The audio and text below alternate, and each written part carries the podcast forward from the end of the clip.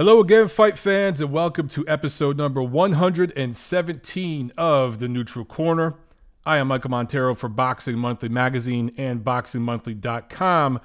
Real quick, I want to remind you guys to go to the iTunes, Apple Podcast, and find The Neutral Corner, find Montero on Boxing, drop a rating, a review, show us some love, and spread the word about the podcast.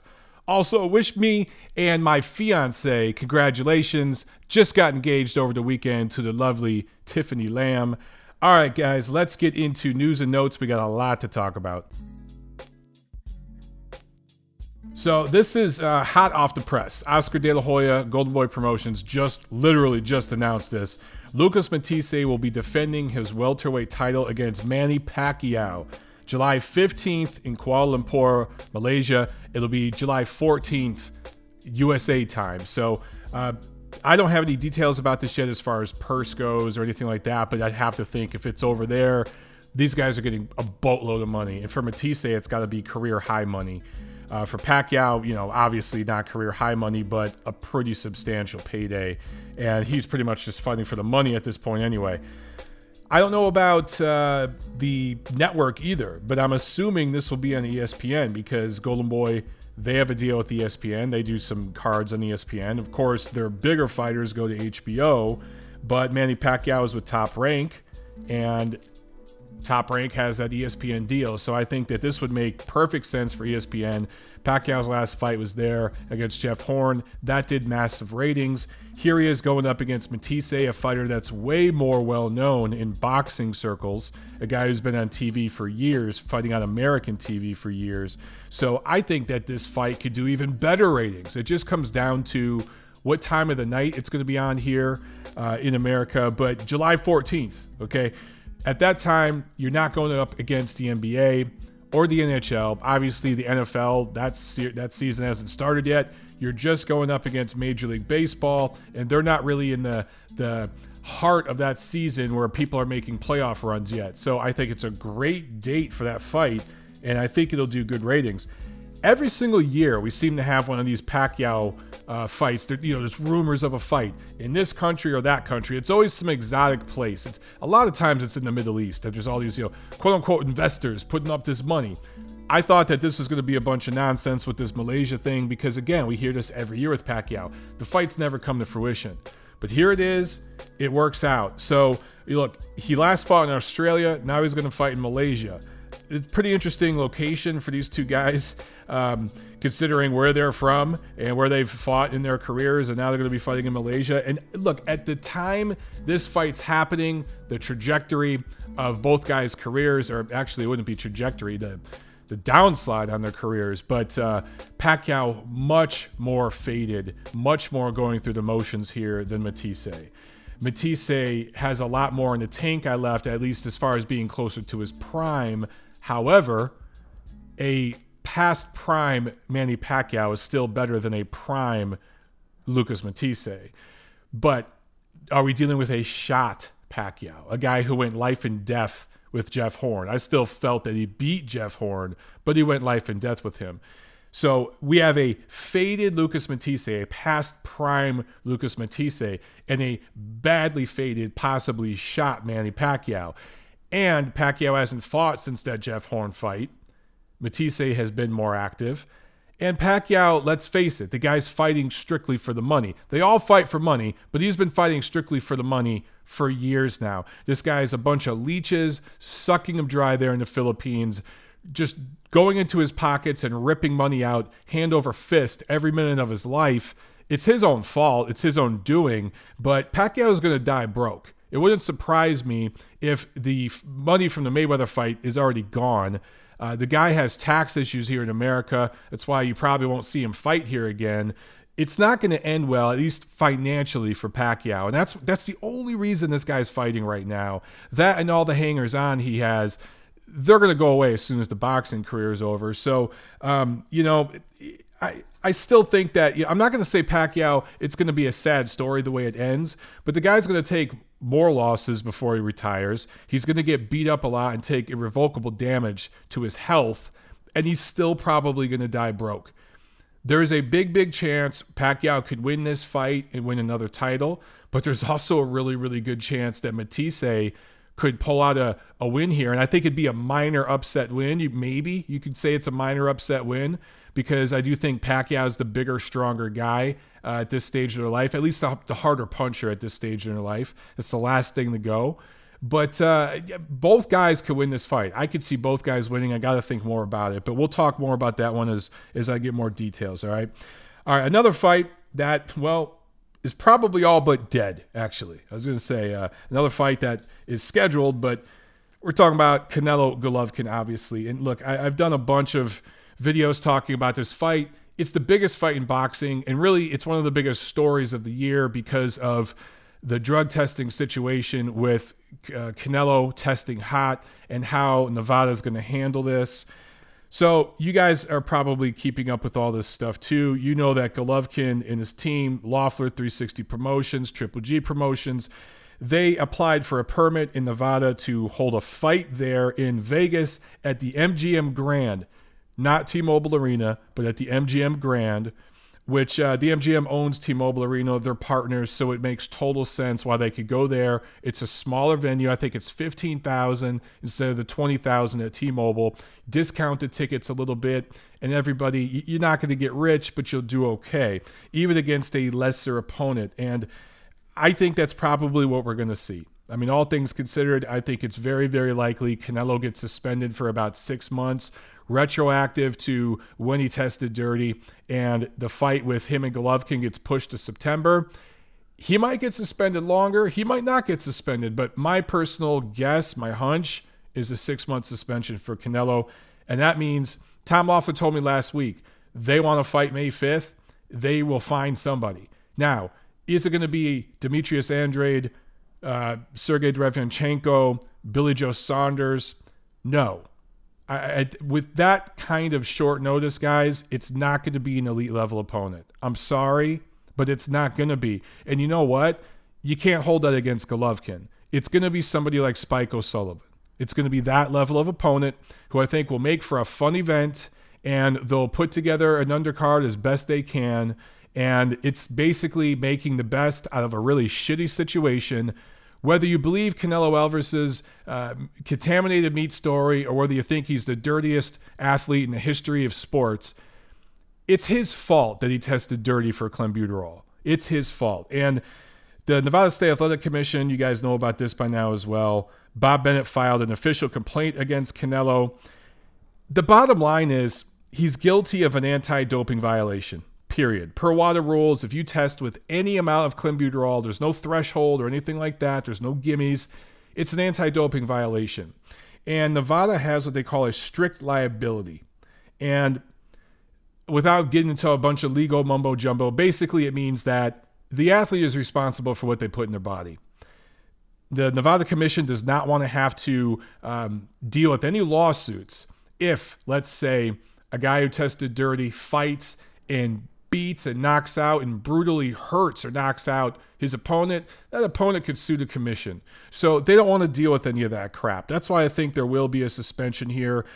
People have cited other clenbuterol cases in different commissions in New York, in California, different commissions, different rules, also different situations. I know the Francisco Vargas situation specifically, his team provided receipts and a paper trail as to how they purchased the contaminated meat. Tests were done.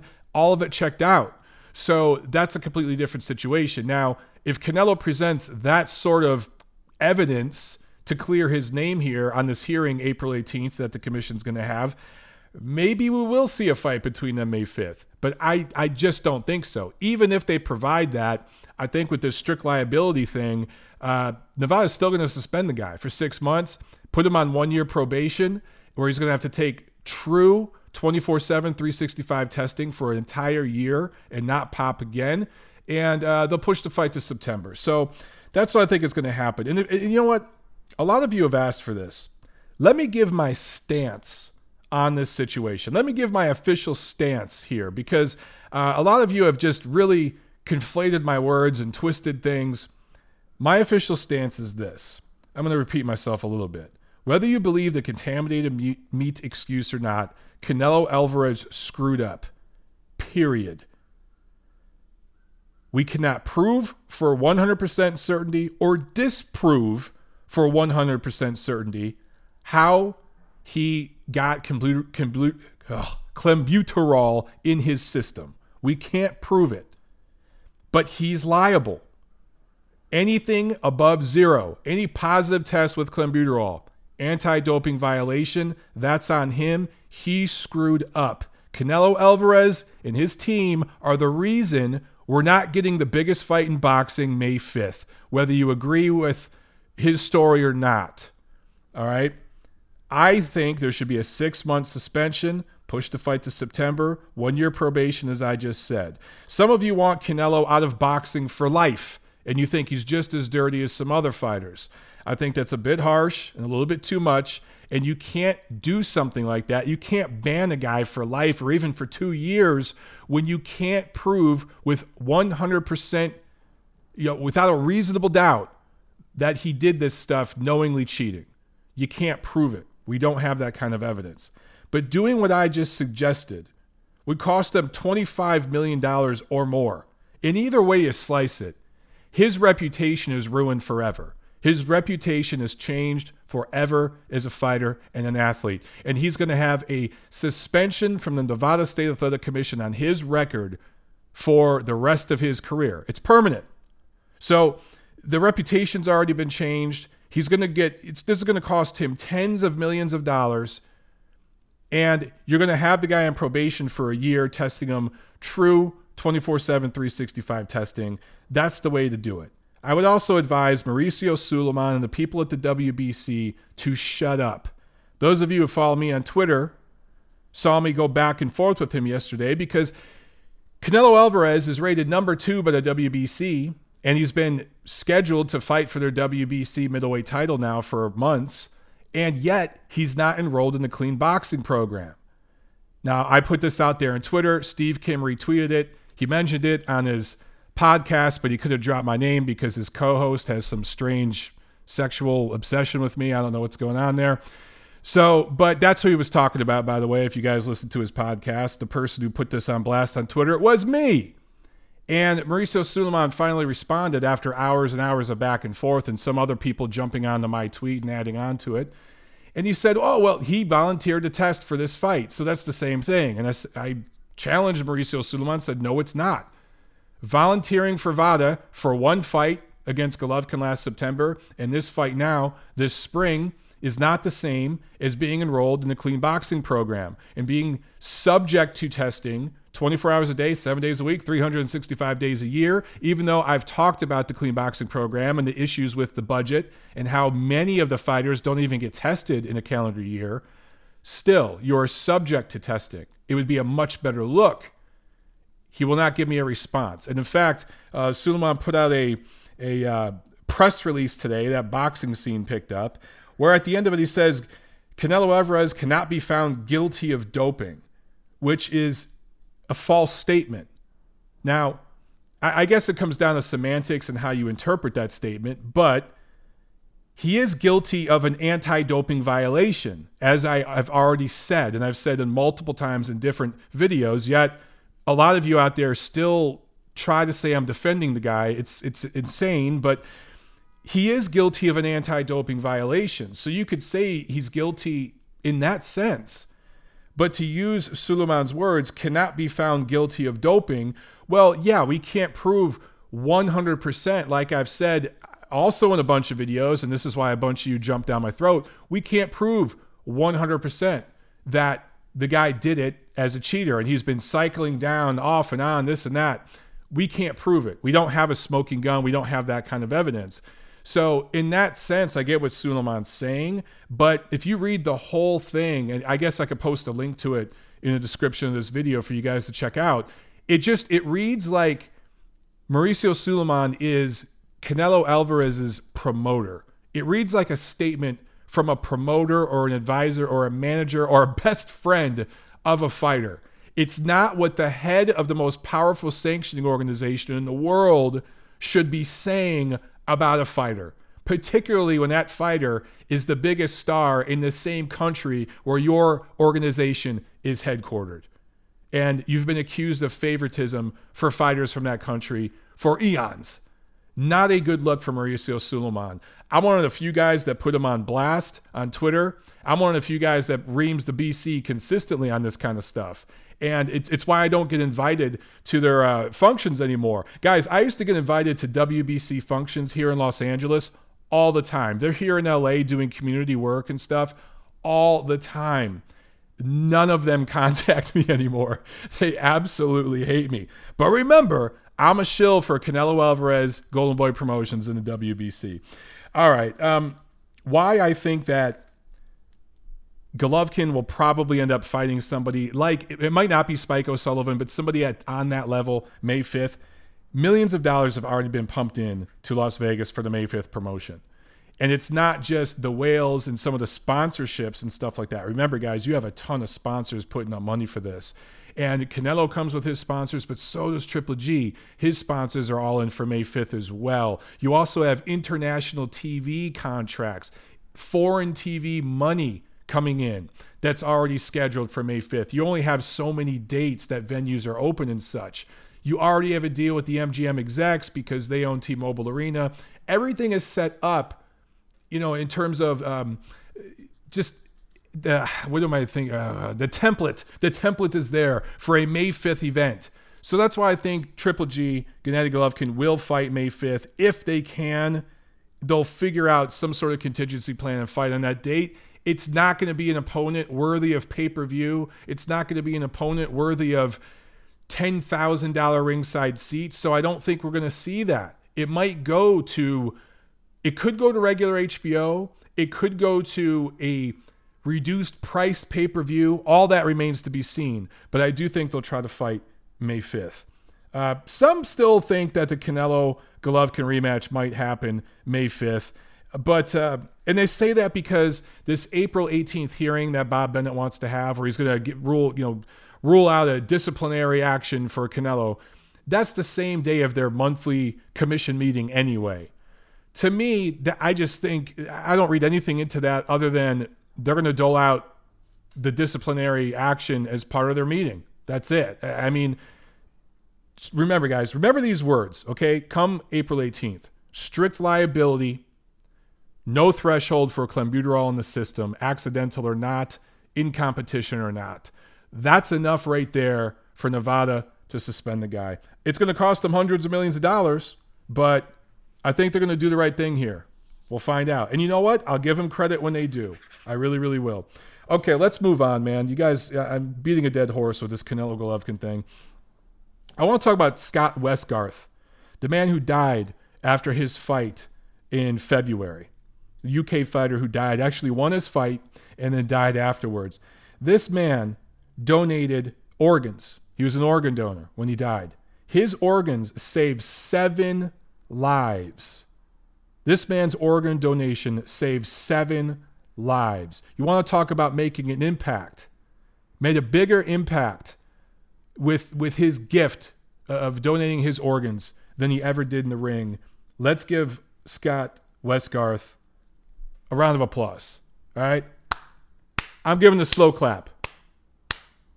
Sorry if that popped in your ears, on your speakers, but let's give this man a slow clap. I mean, seriously, saved 7 lives. Beautiful. I think that's a beautiful, beautiful story. Okay, let's talk about some other fights. Jeff Horn and Terence Crawford is now scheduled for June 9th. This fight has been moved 452,000 times, it seems. It is now set for June 9th at the MGM Grand, Las Vegas. So going head-to-head with the Leo Santa Cruz-Abner Mars rematch here in L.A. And I think it's going to outperform that for a multitude of reasons. First of all, it is interesting. It's going to probably be the first fight on the ESPN app. So we're going to see how that goes. Hopefully there's no glitches and everything goes good as far as the technology with that whole deal. But also, look, Crawford has fought in Vegas before against Victor Postal. And I know that pay-per-view sold like shit. It sold like 2 pay-per-views. But there was a large amount of his hometown fans that made the trip from Omaha to Vegas And I think they're going to do that again here. I think those Omaha fans, Top Rank and Terence Crawford, have built a brand there in Omaha. And those fans travel. And I do think that they're going to come out there and show some love. It will be interesting to see if any Aussies take the trip over to Vegas for that fight to support Jeff Horn. That will be interesting. If they do, it's going to make for a fun environment there, man. You're going to have a fun international crowd. And it's going to be interesting to see how Crawford handles a big physical welterweight. Very, very limited, nowhere near A level, but naturally bigger and rugged and rough. I still favor Crawford big time in that fight, but I am interested to see how he handles that physicality. Dillian Whyte has been ordered by the IBF, and well, an IBF eliminator has been ordered between Dillian Whyte and Kubrat Pulev. Now remember, Pulev had the mandatory, was injured. Carlos Takam stepped in for him. So now there's an eliminator between Dillian Whyte and Kubrat Pulev being ordered. These guys have a month to come to an agreement, some sort of deal, their promoters, or else the IBF will go to purse bid. Dillian Whyte is the top-rated WBC fighter. But apparently the WBC, they upset Deontay Wilder when they forced him to fight Berman Stavern late last year. That's a fight he did not want. That was kind of a favor to Don King. So they're going to kind of pull back. This is what I'm hearing. They're going to kind of pull back and won't mandate the fight between him and Dillian Whyte for a while, which is bullshit. But hey, it's the WBC, baby. So I don't think Dillian Whyte's going to get that shot at Deontay Wilder anytime soon. So does he dump his WBC silver title, or does he keep it and go for this IBF eliminator? I don't know. The winner of this supposed IBF eliminator would get a crack at Anthony Joshua at some point. So we'll see what happens. Dillian Whyte, for what it's worth, called out Alexander Povetkin Saturday after his emphatic KO victory over David Price. I think it's unlikely to happen because Povetkin is now supposed to be Anthony Joshua's mandatory challenger himself, because he's rated number one, I believe, in two different sanctioning bodies. I think he's number one in the WBO and number one in the WBA. And Povetkin's going to want that big money fight against Joshua. And call me crazy, but I think that's going to be an entertaining fight between the two of them. So I think, for Whyte, what do you do here? I'm not sure where he goes, because I don't think he's going to get Wilder. I think Wilder is going to fight Dominic Brazil, because I think Brazil is rated number 2 in the BC, and they had that whole skirmish down in Birmingham, Alabama. I've been telling you guys since last year. That's the fight Al Heyman wants to set up as kind of filler material. Wilder's going to fight down. It could happen in Barclays, but it's also likely to happen in Birmingham, Alabama against Dominic Brazil. Hopefully that fight happens this summer so Wilder stays busy. But that kind of leaves Dillian Whyte standing with his dick in his hand. So what do you do? Do you fight Kubrat Pulev and go for another eliminator? I don't know, man. If the dollars make sense, do it. That's what I say. Stay active, do it. Mikey Garcia has notified the IBF that he wants to stay at 140 pounds and defend his title. So he will have to fight Ivan Baranchyk. And I think they have a month to negotiate that fight, or it goes to purse bid. I like Baranchyk. He could be Mikey Garcia's best opponent, all things considered, when you consider the size, the youth, all that, since his return in 2016. He might be in better shape right now than Adrian Broner and guys like that, who are more proven at a higher level than Baranchyk is so far. But Ivan Baranchyk is still a prospect, and he'd be making a huge leap in opposition. His best opponent to date was stopping a very worn-down Peter Petrov last month. So if that fight happens, I do think it's a competitive fight. I do think it's going to be a live fight. But I guess we'll get questions answered about Baranchyk, but right now he's a prospect. I don't even think he has 20 pro fights yet, and he's only fought one or two guys with a pulse. So he'd be making a huge leap in opposition. But as I stated, all things considered, considering his size, his strength, his youth, all of that coming into this fight might be the best overall challenge for Mikey Garcia since he's made his comeback in 2016. All right, one last item here. Keith Thurman pulls out of another fight. He had a fight scheduled on May 19th. No opponent had been named, by the way, but he was, going to fight TBA. So, that fight was what? 6 weeks away or so. No opponent named or anything. He pulls out, claims he has a deep bruise on his left hand. Nothing's broken, nothing's sprained, nothing's even inflamed. He just has a bruise on his left hand. And that's enough to not fight the TBA/C-level opponent he was going to go in there as a tune-up fight and fight anyway. Keith Thurman last fought last March. So it's been over a year now outside the ring. He has had 2 fights in 3 years by this summer. So in a couple more months, it will have been 2 fights in 3 years for this guy. It's time to start stripping. And no, I ain't talking about clothes. Start stripping this dude's titles. He's becoming a non-factor. He really, really is becoming a non-factor. All right, guys, that's it with news and notes this week. Told you we had a lot to cover. Let's get into the fight review of what we saw in the ring last week around the world. Tuesday, March 27th, right here in Los Angeles, in Hollywood to be exact. It was the premiere edition of Hollywood Fight Nights from 360 Promotions and Tom Loeffler. And boy, did he put on a spread. We had, in the media section, we had free food, unlimited, all night. They kept bringing it out. We had unlimited beer, Tecate beer, and unlimited tequila, Chivas tequila. So Tom Loeffler really, really hooked it up. You guys have seen my interview with him. He was slightly tipsy when we did that interview, and he was trying to get everybody there drunk, which, he wanted everyone to have a good time. And everyone did. It was a really, really fun event.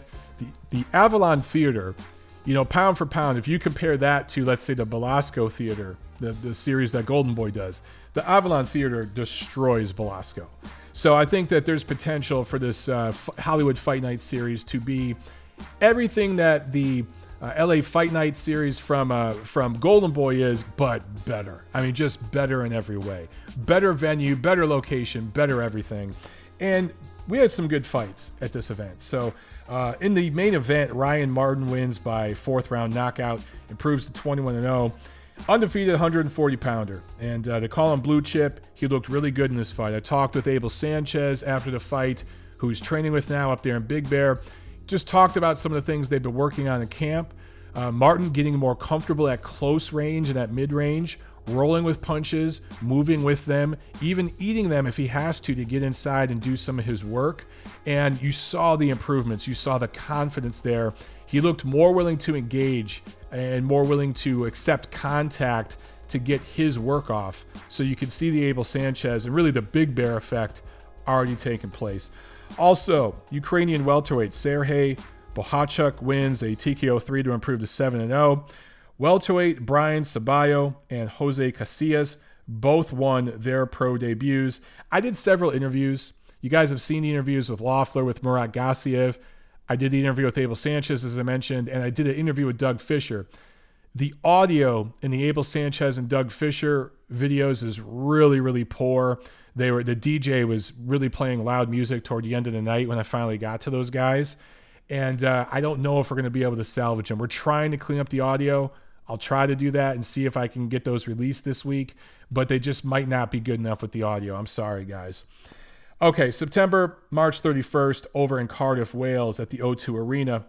I'm sorry, that wasn't the O2 Arena. It was in Cardiff, Wales. Oops. It was a match room card from Eddie Hearn, and it was a big heavyweight fight, man. Guys, we had the unification of 3 heavyweight titles, and it was amazing to me the lack of buzz for this fight between Anthony Joshua and Joseph Parker. I don't understand why some people were kind of shitting on this fight, man. WBA, IBF, WBO titles on the line. 2 undefeated guys. I thought that this was a great, great matchup. The fight itself did not produce fireworks, but all in all, this was, people forget, man. I think this is, I think it was Joshua's 21st or 22nd pro fight.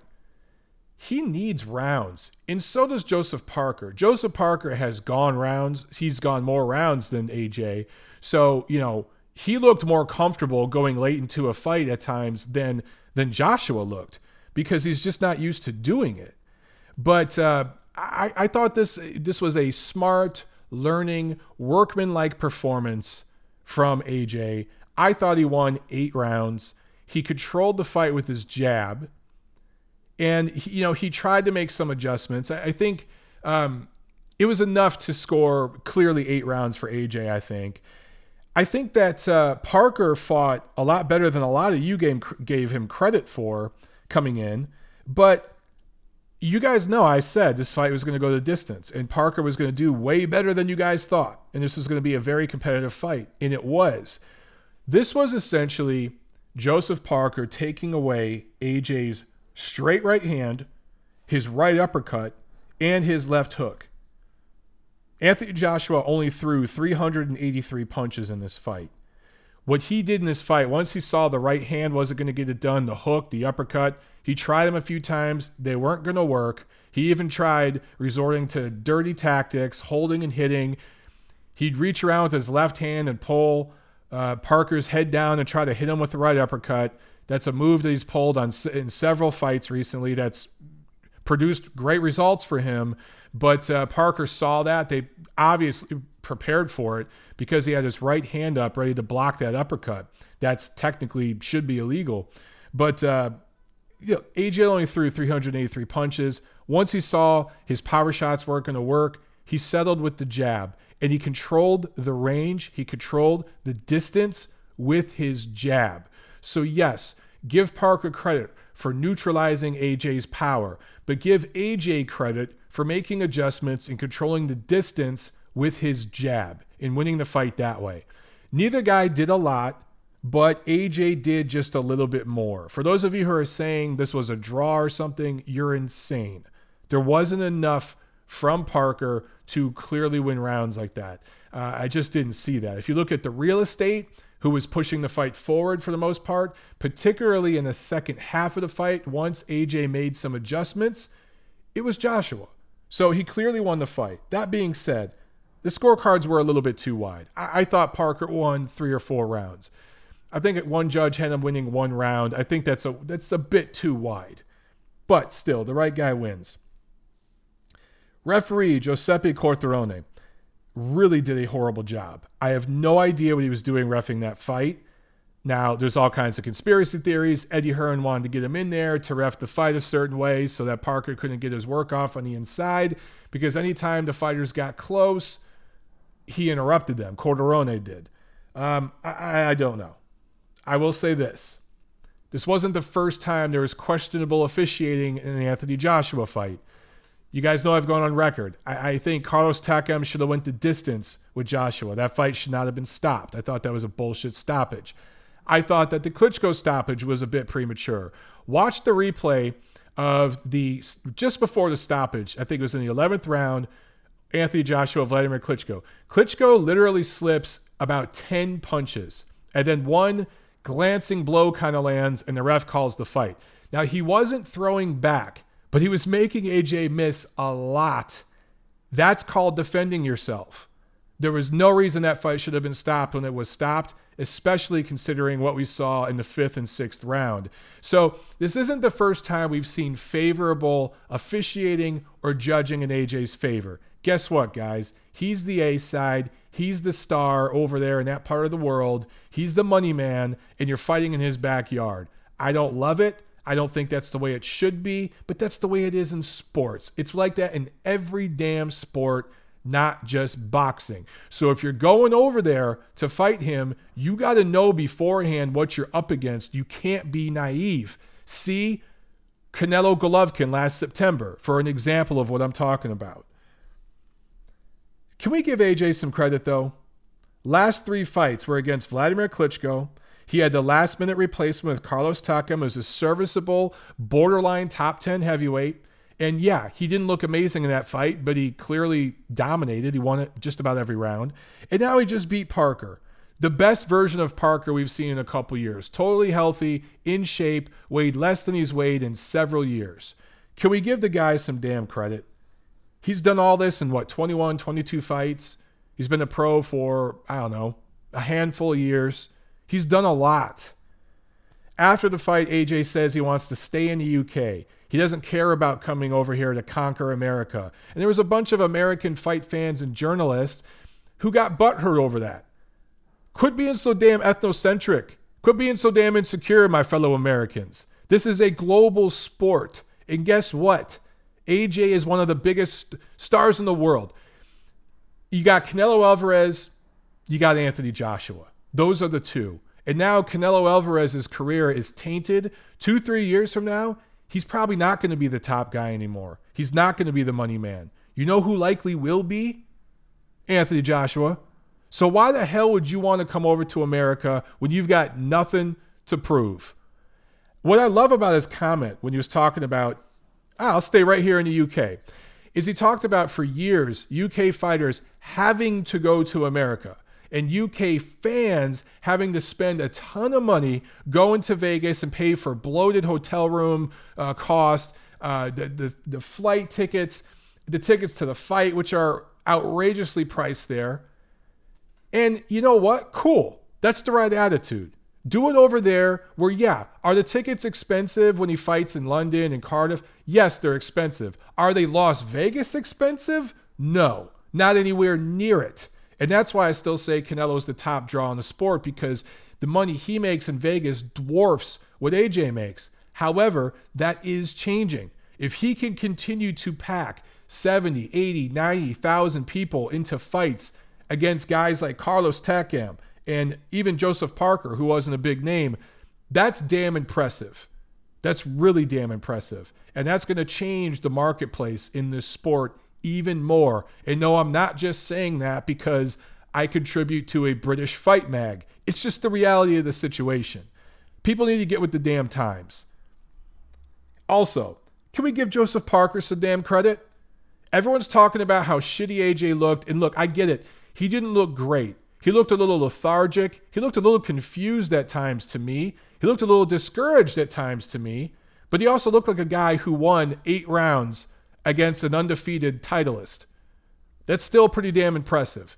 Yes, he's a work in progress. But Joseph Parker did that to AJ. He confused him enough. He neutralized him enough. He showed some holes in AJ's game that other fighters who maybe have similar athletic qualities to Parker, but are taller and rangier, hint, hint, guess who I'm talking about, could use later on. There are flaws in Joshua's game. Vladimir Klitschko exposed some of them. He's wide open for straight right hands sometimes, but you can only do so much with straight right hands. If you can get inside, if you can move, if you can punch with angles, if you can use your feet, those are things that Joseph Parker did. You could do a whole lot more. Deontay Wilder might just have the right mix of what Vladimir Klitschko brought to the table and Joseph Parker brought to the table to really get things done against Anthony Joshua. That's why when that fight finally happens next spring, like I've been telling you all along, that's when it's going to happen. I can't wait for it. But Joseph Parker deserves major credit. To me, his heavyweight stock rose in this loss. Yes, he didn't do enough. He was on the back foot too much. Even though he threw more punches than AJ, he didn't throw punches with big intentions.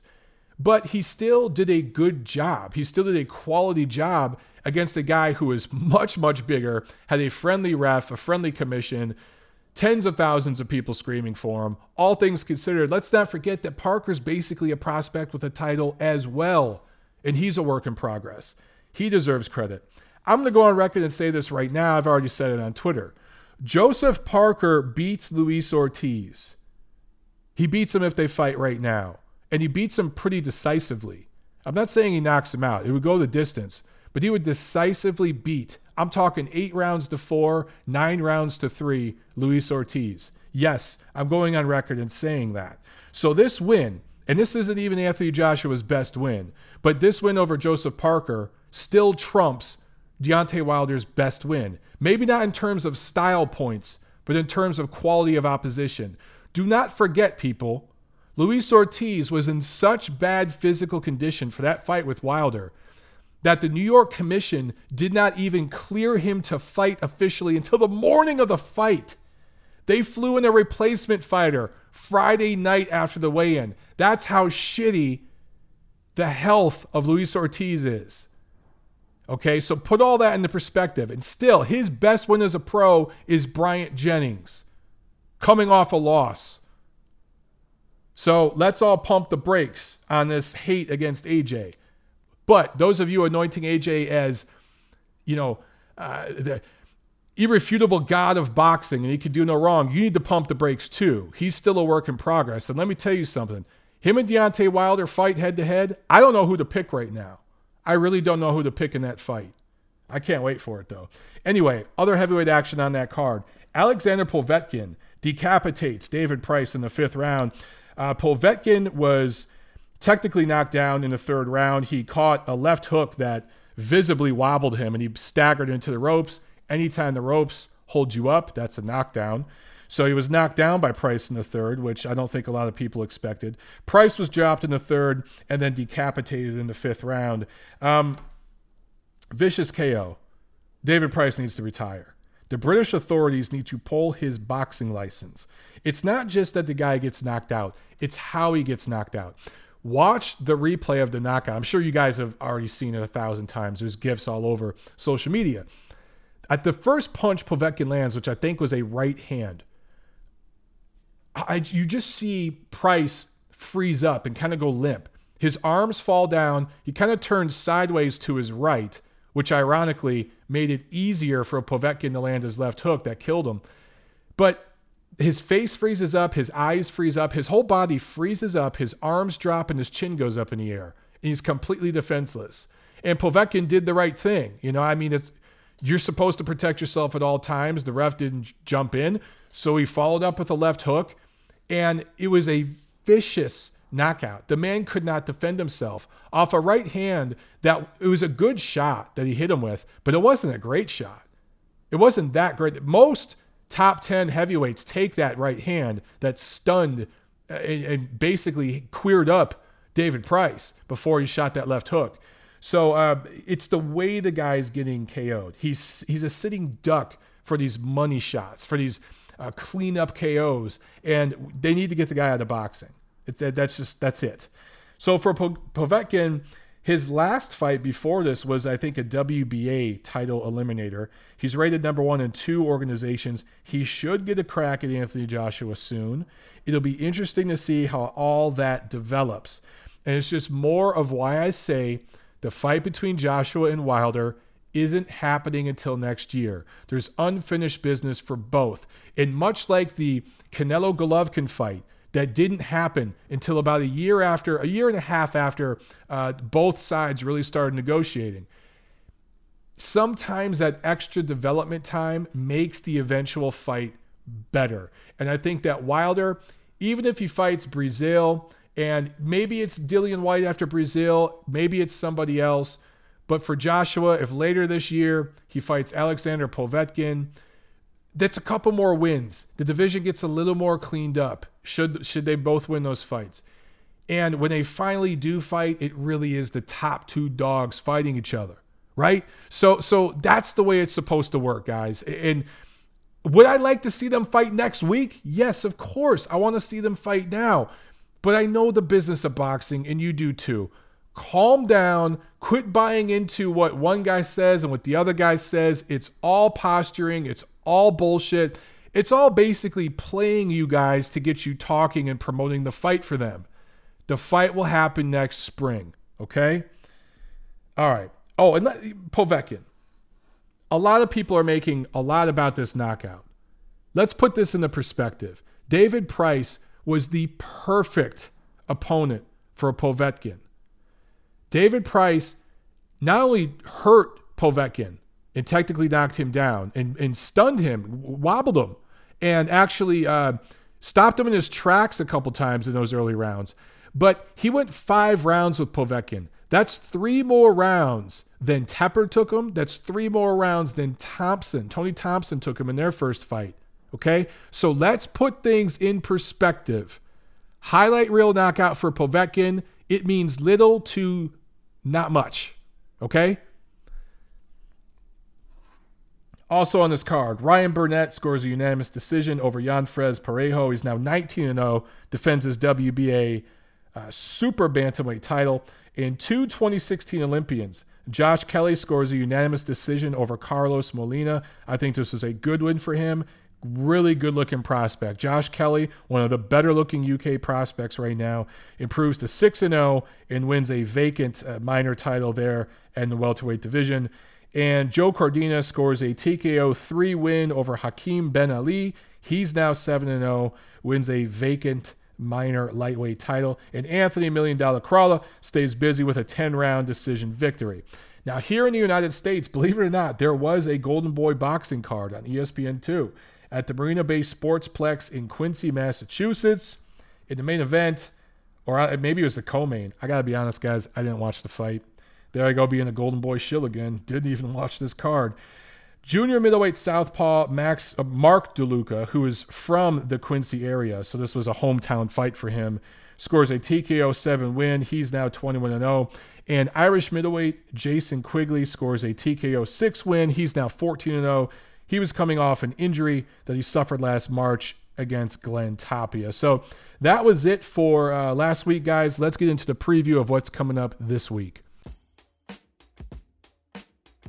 Friday, April 6th at the Belasco Theater in downtown LA. It's another LA Fight Club from Golden Boy Promotions.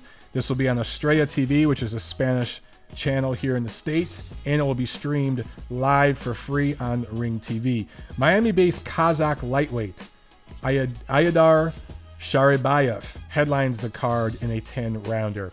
Saturday, April 7th at the Hard Rock Hotel and Casino in Las Vegas. It is PBC on Showtime.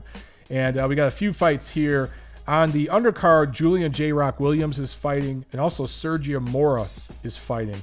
And in the co-main, I believe, Caleb Truax defending his IBF super middleweight title against James DeGale. This is a rematch of their fight back in December, where Truax won an upset to take that title off of DeGale. Here's what I wonder. You know, at first, look, on paper, DeGale is supposed to be favored in this fight, right? He's supposed to be favored in this fight because he is the more proven, quote-unquote, top-level fighter.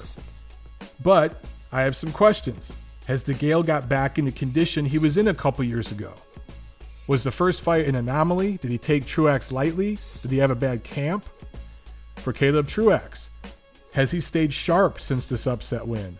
Or has he been living the high life, winning this title he never thought he'd win? And he's been partying a little too much or living it up, eating a little too much ice cream, too much beer? Or has he stayed sharp in the gym knowing that this rematch is going to happen and he was going to have to pull out all the stops to get another W? I don't know, man, but I'll say this much. I've always felt James DeGale was a little overrated. I never thought that this guy was an elite level fighter. To me, he seemed like a guy who had the look. He's got skills. He does some things well that look really pretty, but I don't see an elite pound for pound level talent in this guy. I see holes in his game that can be exploited by a fighter with the right style. And Caleb Truax just so happens to be an experienced guy who's been in with some very good fighters. He's come up short against them, but the experience he gained came in, right night, best performance of his career, gets that win. Now he's rematching him here in Las Vegas. He's the American fighter. I got to go with Truax again, man. I got to go with Truax again by close decision. If I'm James DeGale, I'm coming into this fight in the best shape of my life, and I'm going for a knockout. He's got to put Truax on his butt or get a knockout, I think, to win this fight. Maybe I'm totally off. Let me know what you guys think. But I see DeGale. Maybe it was that tough, grueling fight with Badu Jack that just changed him. Maybe he's just not the same guy. Again, not that I ever thought he was elite, but he was a top-rated fighter in that division. He was a top 10 fighter. Is he still? Is he still a top 10 super middleweight? I don't know. We're going to find out. In the main event, Irislandi Lara putting his WBA junior middleweight title up against Jarrett Hurd in his IBF junior middleweight title. These guys are unifying titles. Finally, we get some real unification in a junior middleweight division that Al Heyman and the PBC have owned for years, but none of these titles have been consolidated. Now we're getting it. This is a classic old guy versus young guy matchup. Lara's 34. He's 7 years older than Hurd, who's only 27. Lara is 25-2-2 with 14 knockouts. Hurd is 21-0 with 15 knockouts.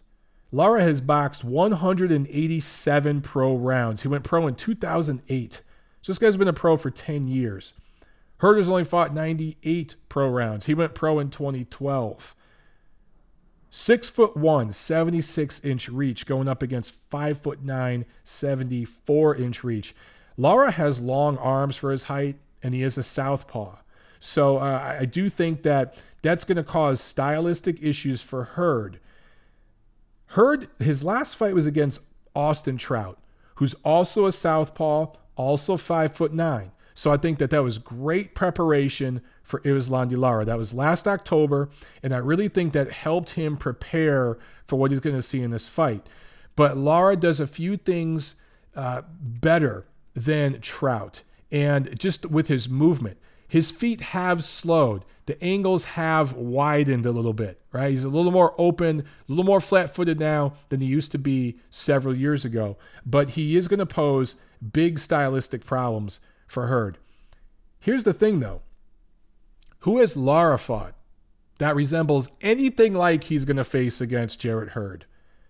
The only similar opponents I could think of, like in terms of pressure style, were Alfredo Angulo back in 2013, who dropped Lara. I was ringside for that fight. That was here in LA.